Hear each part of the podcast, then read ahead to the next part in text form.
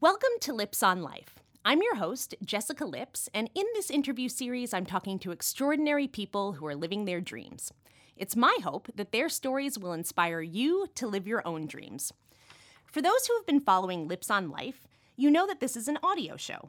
While we're continuing with audio, I thought it'd be fun for you to actually see what the interviews look like. So we're adding video clips. You can check them out at lipsonlife.com or on YouTube. Now let's get started. It's my honor to welcome one of my favorite performers, LaChanze. LaChanze is perhaps best known for winning the Tony for Best Actress in a Musical for her role in The Color Purple, and also for her most recent work in the Broadway musical If Then. This is a really special interview for me. I love Broadway and can remember the first time I heard about LaChanze. She was just starting work on The Color Purple, and a friend of mine who knows her stuff told me to be on the lookout for this star. One day soon after, Oprah was previewing The Color Purple on her show, and I watched because I wanted to see what my friend was talking about. Well, needless to say, LaChanze blew me away, and I've been following her ever since. LaChanze, thank you so much for being here. Thank you for having me, Jessica. Having been a fan all these years, I'm excited to sit with you for the first time and actually get to know you. So let's start at the beginning. Where were you born? I was born in the oldest city in America, St. Augustine, Florida. Oh, I didn't know that was the oldest city That's in the oldest city in America, yeah. I was born to teenage parents. and parents were very young. They actually lived across the street from each other. Hmm. And here I am. Here you Um, are. yeah, my dad uh, was military, and uh, he was the United States Coast Guard. He actually retired as the first African American lieutenant commander in the history of the United States Coast Guard. And my mom was a homemaker, so here I am. And where did you get this name, LaChanze? Where does it come from? What does it mean? It means one who is charmed, mm. and it is my grandmother's name. In my family, there's a tradition of a girl being given the name, her middle name being the grandmother's name. But I just decided to use it as my name because I loved it so much more than my first name. And What is your first name? Rhonda. So my full legal name is Rhonda LaChanze Sapp. That's the name on my birth certificate. But when I first started out in this business, I started out as R period LaChanze Sapp. And then I dropped the R. And then I just dropped the Sapp. I just thought, you know what? I'm just going to go out there and be LaChanze. I love LaChanze. Is it an African name? Is It's it Creole. It's Creole. It's okay. Creole, yes, um, by way of Haiti. While we are African Americans, we don't have any Creole history or even Haitian history. But my grandmother lived in New Orleans for several years in, in her childhood. So my great grandparents named her LaChanze because it was a familiar name of the time where they lived. It's become a family name. My my daughter has it as her middle name, my second born, and I have a cousin who has the name, and so it's it's a familiar family name now. That's so nice. So you're this incredible performer, actress, singer, dancer. Did you always know that that's what you wanted to do? You know, Jessica, I started as a dancer primarily, but I always sang. I knew that I wanted to sing. I didn't pursue singing though until I left college and came to New York. And it was all on a fluke. I was cast in the ensemble as a dancer of a show called Uptown It's Hot. This was actually a summer job. It was in Atlantic City at the Tropicana Hotel. It was a- Fun. it was a summer job. I was the third girl from the left, tap dancing and dancing my way through my summer job. Ironically, and on a fluke, the show went to Broadway. It was very strange how it happened. That's how I got my equity card.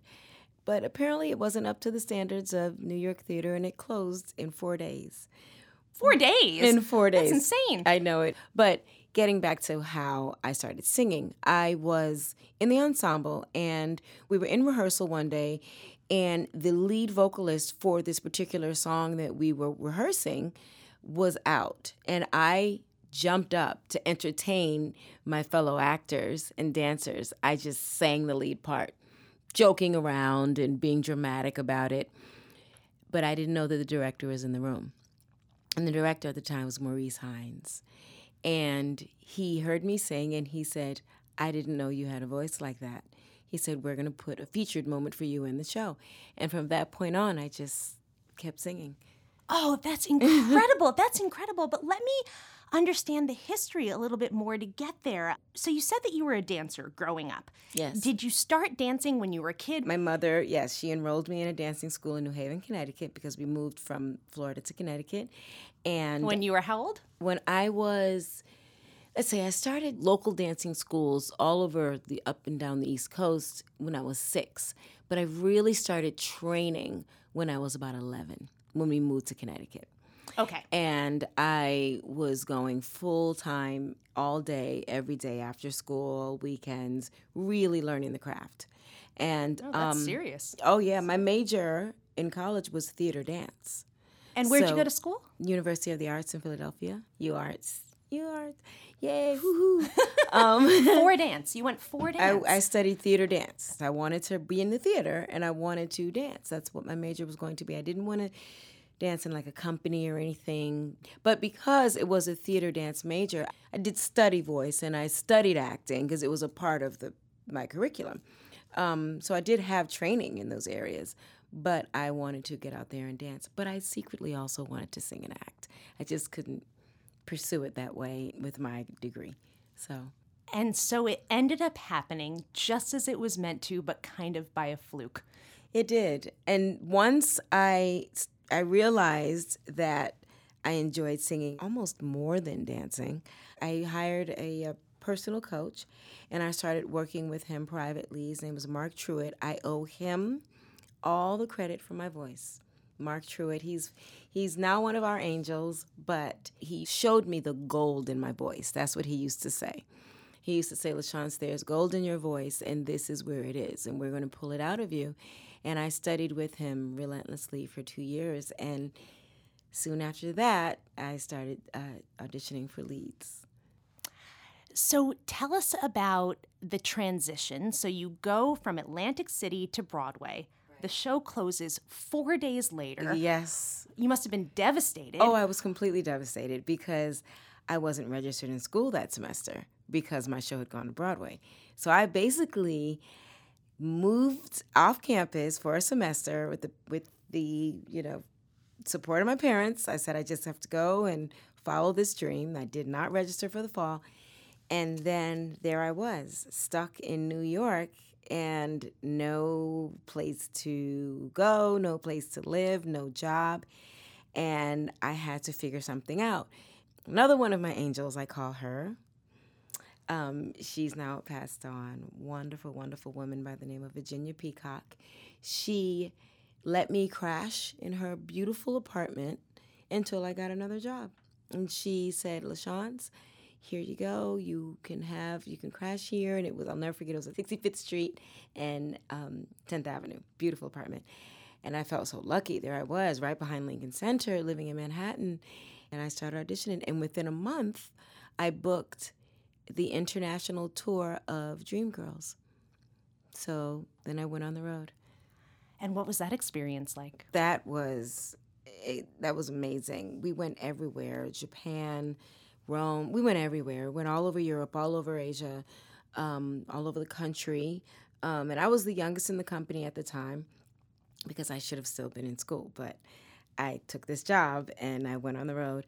It was a learning experience for me because that company had been touring for a while when I joined the company. So they had already formed their family, you know, and I felt like I was coming in this new person into this company and it was a little intimidating at first for me.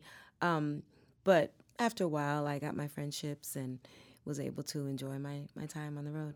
How long were you on the road? Two years. Two years.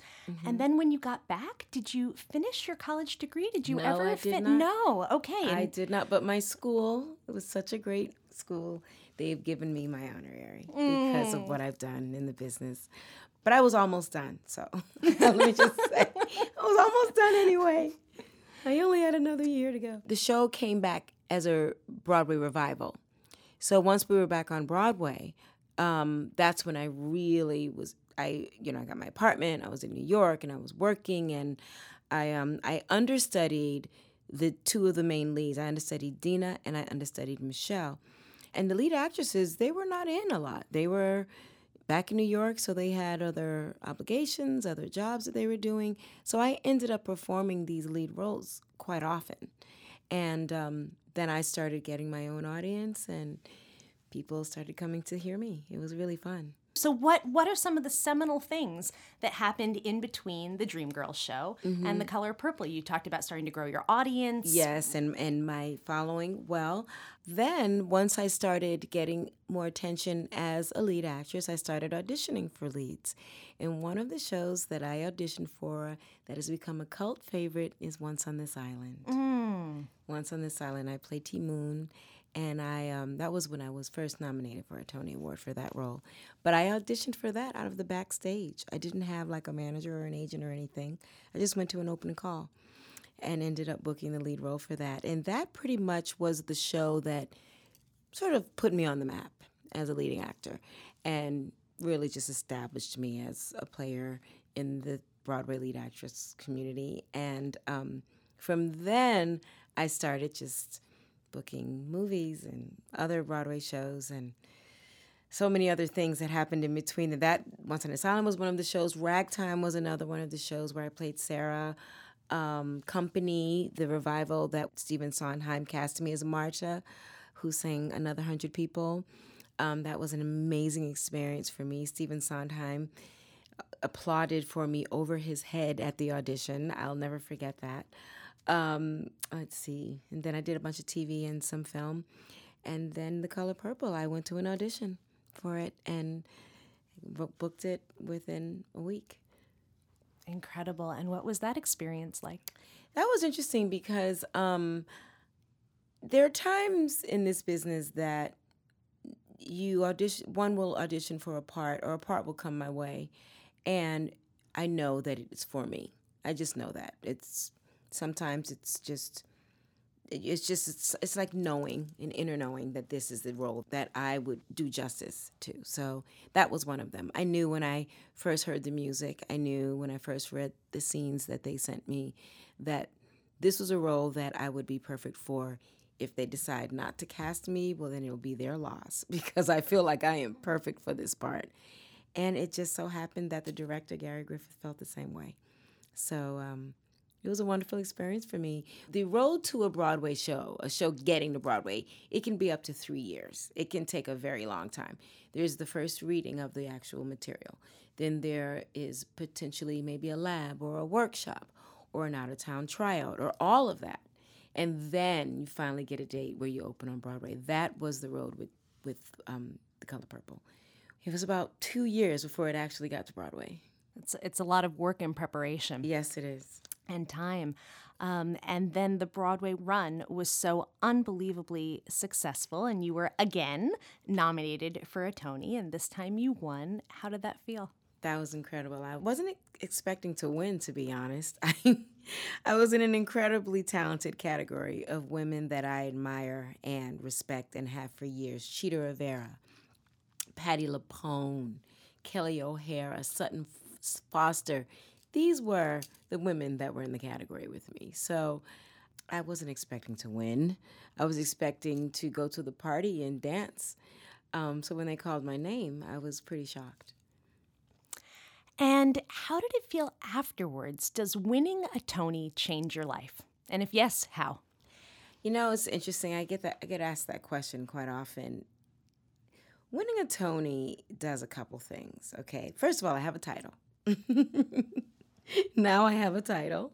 Right. And, um, you know, the entertainment industry is interesting because there are sort of unspoken lists. I've always been in this Broadway theater list of actors. That's, you know, someone who works hard, who has a certain amount of talent, and who will get on that stage and perform characters to a certain ability. But it's it's a group and it's a certain level. When you win a Tony, you get put in another group. And in that group, you're in the group with the Tony winners. Then there's another group, let's say the film actors or the TV actors. That's another group. Tony winners sometimes are put, you're in your Tony winning group, but then you're also put sort of at the bottom of the film actor group too. a whole new world. It's in a very challenging and interesting group to be in. So I was still trying to navigate both worlds. I had one foot in the circle that I know very well and a, a foot in this new circle. So that that's one of the number one um, experiences that I had to reconcile is being in this new group. What happens when you're in the new circle? Do producers in the film and TV world start looking at you? You're invited to a different party. So now the party is just a, it, it, it's, it's a bigger party, and a nicer party, or maybe, or just more more people at the party and you meet and, and, and you begin to meet new producers and new directors and um, have different opportunities presented because I sing and perform in the theater and on stage, which is what I prefer. I oftentimes in film and television, and I have done it, um, I always feel somewhat like a fish out of water whenever I'm behind the camera. I always wonder if I am um, doing it correctly or if it how it's being read. I, I just I'm not as confident behind the camera as I am on stage, and but I ha- I have done great work. I was in the Help and got a SAG award for that. So I'm very excited about the work that I have done on film. I just um, I don't do it enough. I like to do it more so I can get rid of the nerves that I get when I get behind a camera. Um, but I'm very self conscious. I don't even watch myself, to be honest. If something comes out, someone has to tell me how I did. I don't even watch it. well, it's so funny to me. What's what's the difference? What do you think makes you feel more comfortable on a Broadway stage or any theater stage versus what makes you feel uncomfortable or, or not quite as at ease in the film and TV world? For me, what makes it uncomfortable is um, I'm used to a, a, response to what I'm doing. I'm used to the audience. I'm used to to feeling an exchange. The great thing about being on stage is the audience has a, has an emotion. They're the third character, and you know if your audience is in a bad mood today or if they're in a happy mood or if they you know are bored you you get the energy from the audience and i can work with that that's something i'm used to doing i love that exchange with the audience and what i'm doing on stage. I love it. I, I feed off of it. It's something i really enjoy. But on television you don't have that. So it's hard for me to gauge if if i am doing what the audience wants from me if I'm giving them what they want. So oftentimes I have to just trust the character and trust the other actor that I'm working with and play the scene, which is fine and which is fun. And, you know, pretty much nine times out of 10, it's absolutely what they need because you have to trust the director. But it's just a personal preference. I like, I need that immediate gratification of knowing if it's working and if it isn't, how I can fix it, you know. Hmm. And the director doesn't tell you? Well, in television, it's fast. So I I know that it works if the director moves on. Right, that's says, a good sign. Got it. Right. Next. okay. You know, but I oftentimes like to know was that what you needed? Did I could make it more, you know, dramatic or intense or more specific, you know, oftentimes. And so you have to get comfortable comfortable with the director just moving on and knowing that that was what it is. And that's what I have to do a better job at. Mm. Well, it's interesting because in the theater world, I'm sure that you get some of that feedback from the director during your rehearsal process as yes. you're spending all of these months and even years preparing to take a show oh, yes. to the stage.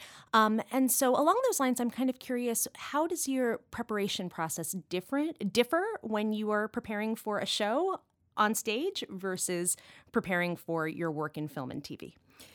Well, for a show, it can you can have 7 weeks of rehearsal. And seven weeks of rehearsal is fantastic. Sometimes it's too much, but you're working on scenes and you're trying, you're making choices, and you're developing this character, and you really embody a character. And you you grow and you deepen and you have time to really get under this character's skin.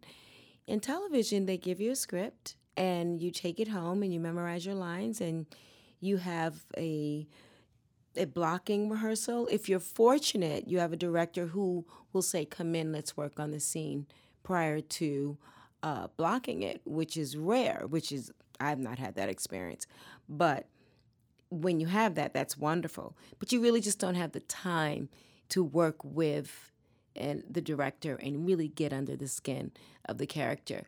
And so you have to purely trust your instincts and trust what's happening on the camera that day. That's the difference. And even in your own personal preparation process, before, let's say in the theater world, before you even meet the director and meet the rest of your cast, you've been given the script and you've yes. been given the score. Mm-hmm. Um, so, how many weeks in advance of a show are you personally preparing with your own music director before other people even come in um, to the picture? And what's that process like? Well, I oftentimes have given a script in theater primarily nowadays. You just because I'm at the point now where I'm not auditioning anymore, I just am offered roles. I can oh, be. Oh, that's nice. I was going to ask you about that. I was going to ask if the roles just come to you or if you still have to go through the audition process. So that's what the Tony list does for that's, you, that's right? What that's what. Okay. so that's the party you're invited to. That's okay. a different party. okay. So you don't not auditioning so much anymore. Oh, that's so nice. Yeah, that's that, that must take a load off. It really does because oh. I hate auditioning. Really? I do. Oh my god. Why? Well, it, are you nervous or is it just no, a, a pain because it takes just, up time? Well, no, it's not that. It's not that I don't enjoy. I, I, the actual moment of auditioning, being in a room, that's not the problem for me. It's the after, wondering if I got the job or not. Oh, that's the agony the, of, the agony of, of waiting. having to wait. Oh. That's the part that I don't like so much. Okay, so, that makes sense. so now that I get, now that I am fortunate enough, oftentimes in theater, offered a role, um, it's nice because they'll offer it to me months in advance sometimes. Or it depends. It could be a month in advance, it could be weeks in advance. Uh, it depends on when they know what they're planning on doing. And sometimes it's just for a workshop. Sometimes I'm offered to do, like with If Then, um, I met with the director and he told me about the, the role and asked me what I thought about it. And he asked me if I'd be interested in doing the reading of it. And I said, sure. So we did a table read and it was great. And at that point, I didn't know if they wanted to continue with me or not because sometimes they find that they want a different tone. So um, then he asked, would you be interested in doing the workshop of it? And I said, absolutely. And, and what made you say yes? Well, how do you decide on a certain role? There are two main things that I look for in a character. If there is a journey, if the if the character has a journey that changes her, that changes the character in some way, that's very important to me because all of us have lives that that are not linear. You know, our lives are up and down and left and right, and they take us all over the place. And I just think that's what life is about. And when you are in an audience and you are looking at a piece of theater, you want to go on a journey. You don't just want to sit there and, you know, just smile and laugh. Sometimes you do, but for it to really be effective and resonate with our own individual humanity, you want to go on a ride, whether you know it or not. That's what you enjoy the most about see that's what's good to you when you leave a, a show and you say, "Oh, that was good." It was because it took you on a on a ride. So I look for characters that have a journey, that really have a beginning, middle, and end, and discover something about themselves, and has and we have a um a change. Something has changed in them. I think that's important. They have a growth, a breakout moment, so to speak. So I look for characters like that. And Kate and If Then had that. And, and do you um, look, by the way, do you look for that in both the TV and the film world and also the theater world, or is that just what you look for in the theater world and you look for something different in film and TV? And um, you know, I would love to have characters that are offered to me in film and TV that have that depth, and and I think it that that I look for that in film and TV, but unfortunately, because some of the characters in television that I've played are supporting another character. So they're so the journeys of that of my individual character isn't developed as much. Mm-hmm. In theater, we have the time.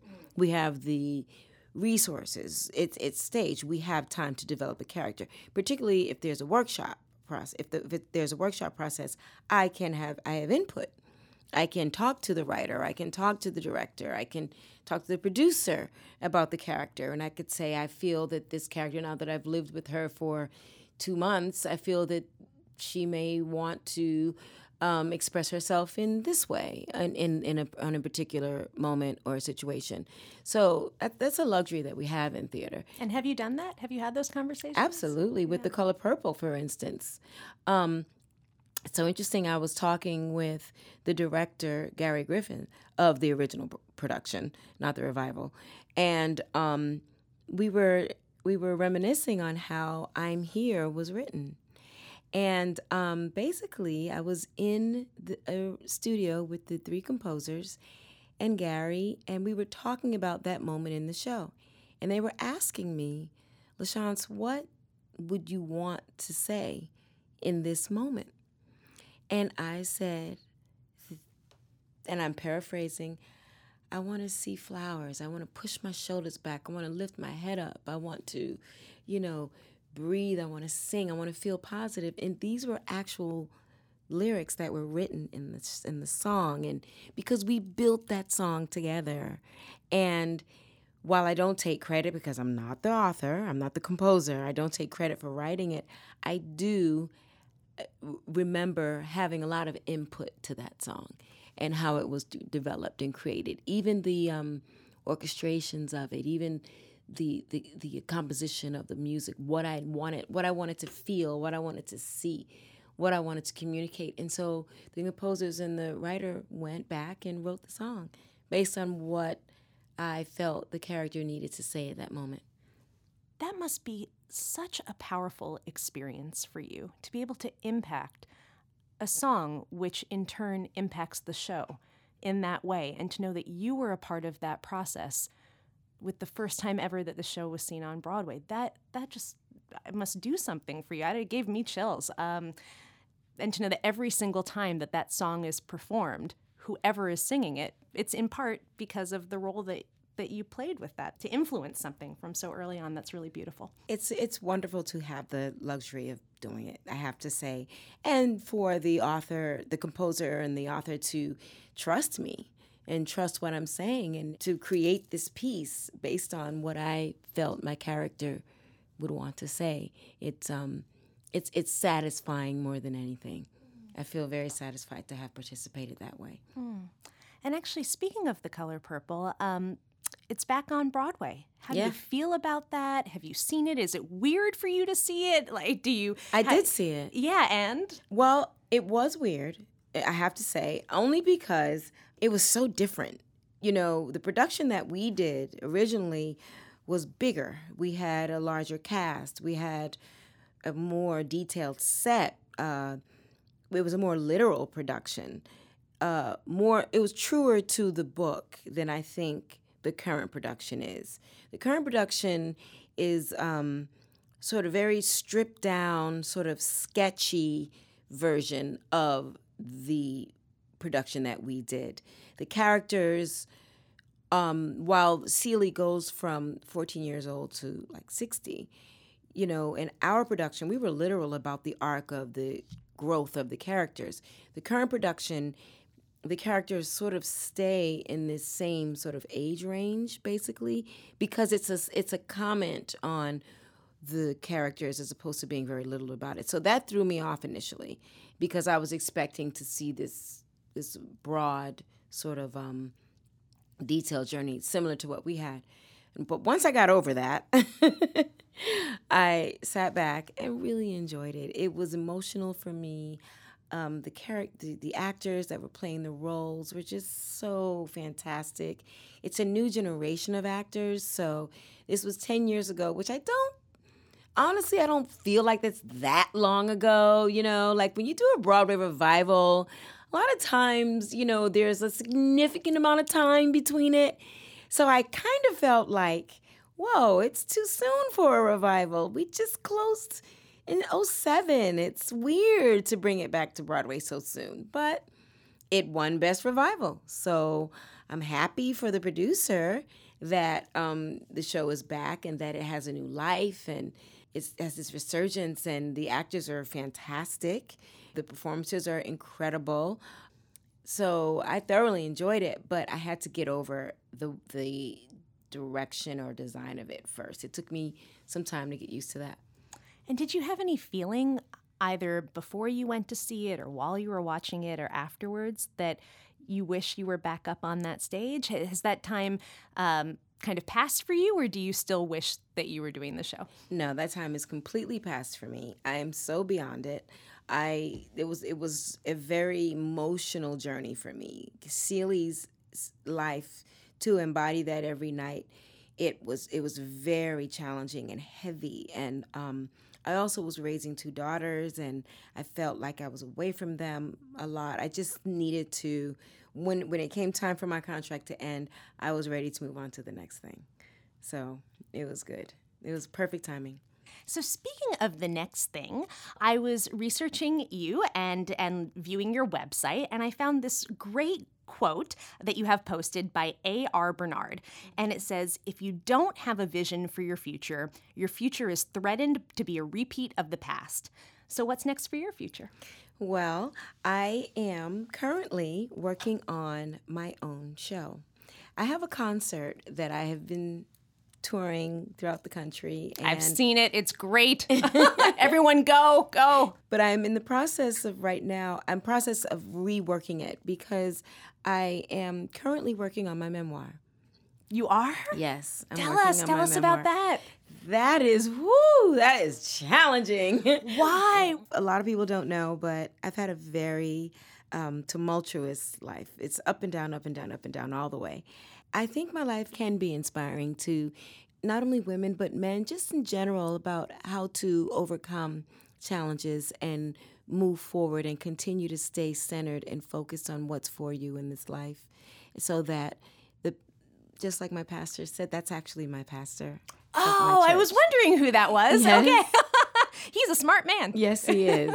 Yes he's the pastor of my church. And in addition to being this this phenomenal christian leader for me he's also one of the most intelligent speakers and inspirational motivational speakers i've ever I've ever met. And so I Where do you go? Where do you go to church? Christian Cultural Center in Brooklyn. In Brooklyn. Okay. Yes, it's a wonderful church. I love it very much. It's an interdenominational church. It's not focused on one denomination. It's welcome to anyone who uh, wants to come out and visit. It's wonderful, wonderful, wonderful church, and I love my pastor and my congregation.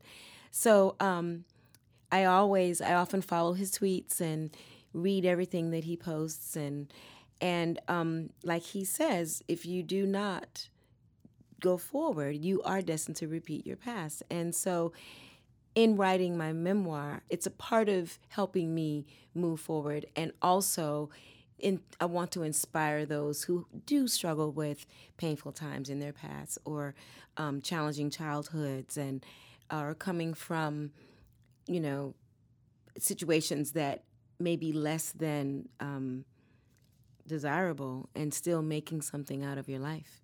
Tell us what's been so tough so that we can go on the journey with you to how you handle that. Well, um, I'll just give you some broad strokes. I was I was raised in a family, um, and we were not by any means wealthy. We were actually very poor, and um, my parents divorced when I was very young. Is that what took you to the Northeast? Is that what brought yes. you from Florida to Connecticut? Okay. Yes, my parents divorced when I was very young, and there was abuse in my home. Yes. Physical, yes. sexual, both. Oh my and, god! And um, with with you? Well, oh God, I can't believe I'm talking about this. There was, there was, yes, a, a family member that was physically abusive as well as sexually abusive, and I was a child. So I want to write about that. And I want to write about getting through that. And I want to write about um, surviving that and moving forward and still pursuing my dreams and having the support of the community, the actual community, and being um, and still having a vision and and one of the reasons why I've been able to survive and be as resilient as I am is because of my faith. I've always felt even as a little girl that there was always someone with me that cared and that was always there. You know, um, as a woman, I know understand now that it was the presence of God in my life. But as a child, I felt like it was my special invisible friend. That no matter what was happening in my life to me, around me, which was unstable, I still had this special friend with me. And we would always be okay together. And so, as a woman now, I know it's my faith. I know that, and I know going forward, yeah, throughout my teens, my 20s, my 30s, and my 40s, it's all the Spirit has always been there with me, guiding me, leading me. And I've always trusted the faith, the Spirit of God to lead me and guide me. And I've always relied on that through everything. So that's really what I want to talk about. And this is actually my first time ever saying it out loud in public. And um, thank you for sharing. It's not well, easy. Well, it's something that I'm writing about, so I'm going to have to talk about that eventually. And I decided to do that because I was a very young girl. And um, it happened for five years in my childhood. Yeah. So. And did, um, did your family know about it? Did no. anyone know? No one knew. No one knew. I didn't tell anyone until I was in my 20s. And then by that time, I had started, you know, develop. I had started to. It had started to weigh on me a little bit too much. It had started to be something I couldn't keep down anymore, and I needed to talk about it. And once you started talking about it, did anyone else come out in your family and say that they too no. had been abused? Do you have any sisters or brothers? I do. Do you have any? Si- I do, but no one else. I was the oldest. So you came out in your twenties, and yes, and you told people, and were they surprised? Were they supportive? Were they were well, they shocked? They were in denial. Honestly, um, they didn't believe me. They really didn't believe me, and that was one of the hardest things for me. Um, because it happened. It was real.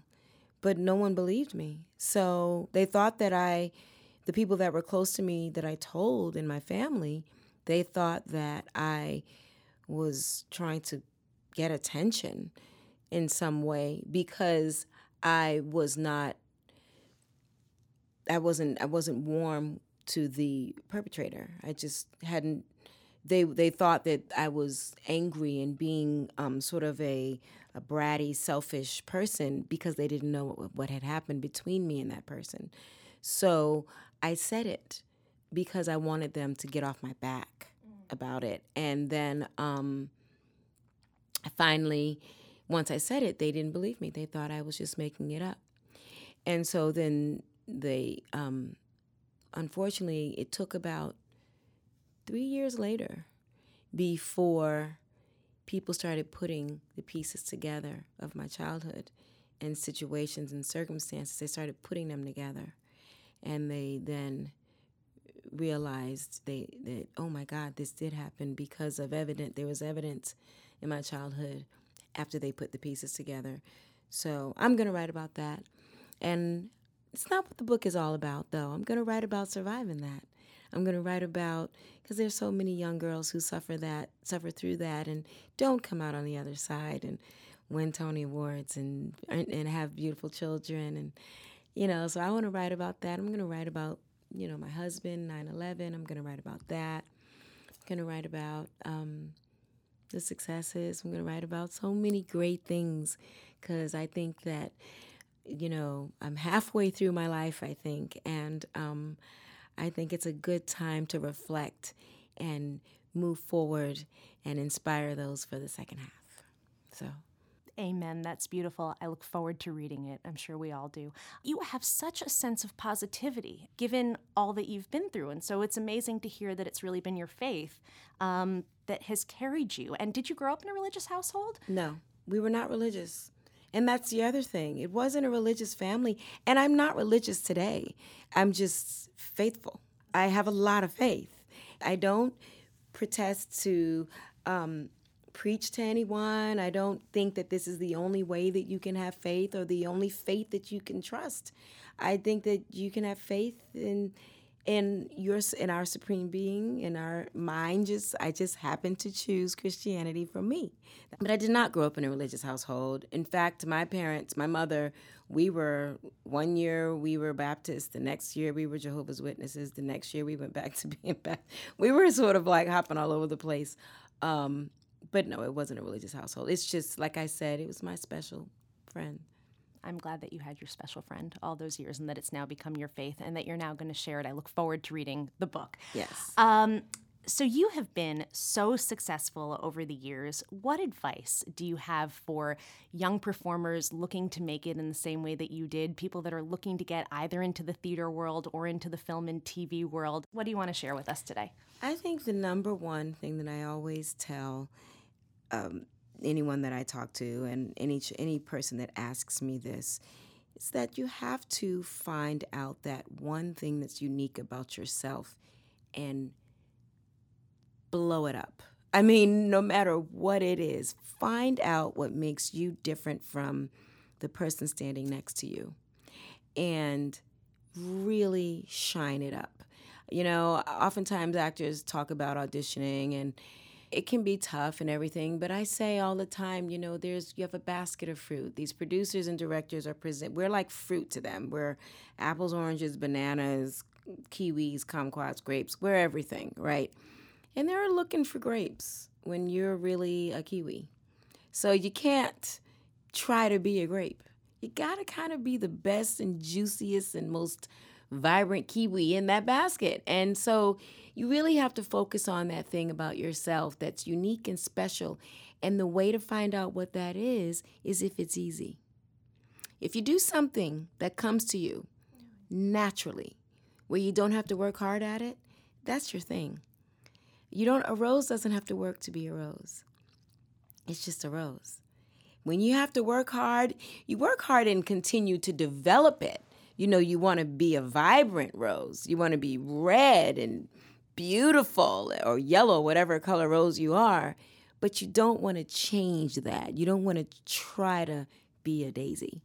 You know what I mean? You got to really just be fully who you are and have faith in that and blow it out of the box. I mean, you see all these young actors out there now, they want to be Beyonce. We already have Beyonce. Be somebody else, you know? Bring something different. bring bring who you are to it. I love how Simone Biles, the Olympic gymnast, said she was she was interviewed recently and she was asked, does she feel like she's the next Michael Phelps? And she said, Nope, I'm the first Simone Biles. Mm. I love that young woman for saying that. That's so right. That's yep. so right on. Mm-hmm. Good for her. May we all be who we are meant to be. Um, LaChanze, you have done so much already. The show is about dreams. What do we have to look forward uh, to from you in the future? I know you're doing this memoir. When is that going to come out? What else? What do you wish for yourself? What is it? More Broadway? Is it film, TV? Is it something entirely different? What What can we expect? Well, what I'm working on right now is, like I was saying, my concert and my tour, and it's in conjunction with my memoir. So I'm going to be doing a tour based on um, music that inspires me so that I can inspire others. And I will occasionally talk about what happened in my life, you know, throughout the concert. And it's basically, I'm just creating my one woman show. And that is what I'm taking on the road. That is what I'm de- developing right now. I also am, um, this whole entire summer, I worked on a project for seven weeks about the life of Donna Summer, which is something that may be coming next year to Broadway. Um, and it was incredible. Seven week workshop of that. Um, it was phenomenal. It was wonderful. It was fantastic. Um, so that's something to be looking forward to as far as stage. But um, what I desire to to really put my energy in right now is my own one woman show, and that's what I'm working on. And when will you start to tour? I actually have started. I did a concert in Chicago. I have one coming up in Seattle, um, and I I, I'm reworking it right now, so I'm not going to start with dates where I'm just going to announce it until after February of next year. Okay. Okay, so we will eagerly look forward to February. LaChanze, I can't thank you enough. Today has been such a pleasure and a gift. Um, we've seen so much from you already and look forward to so, so much more. Thank you for your time. Thanks for having me. This is Jessica Lips with Lips on Life. Thank you for listening. We'll see you next time.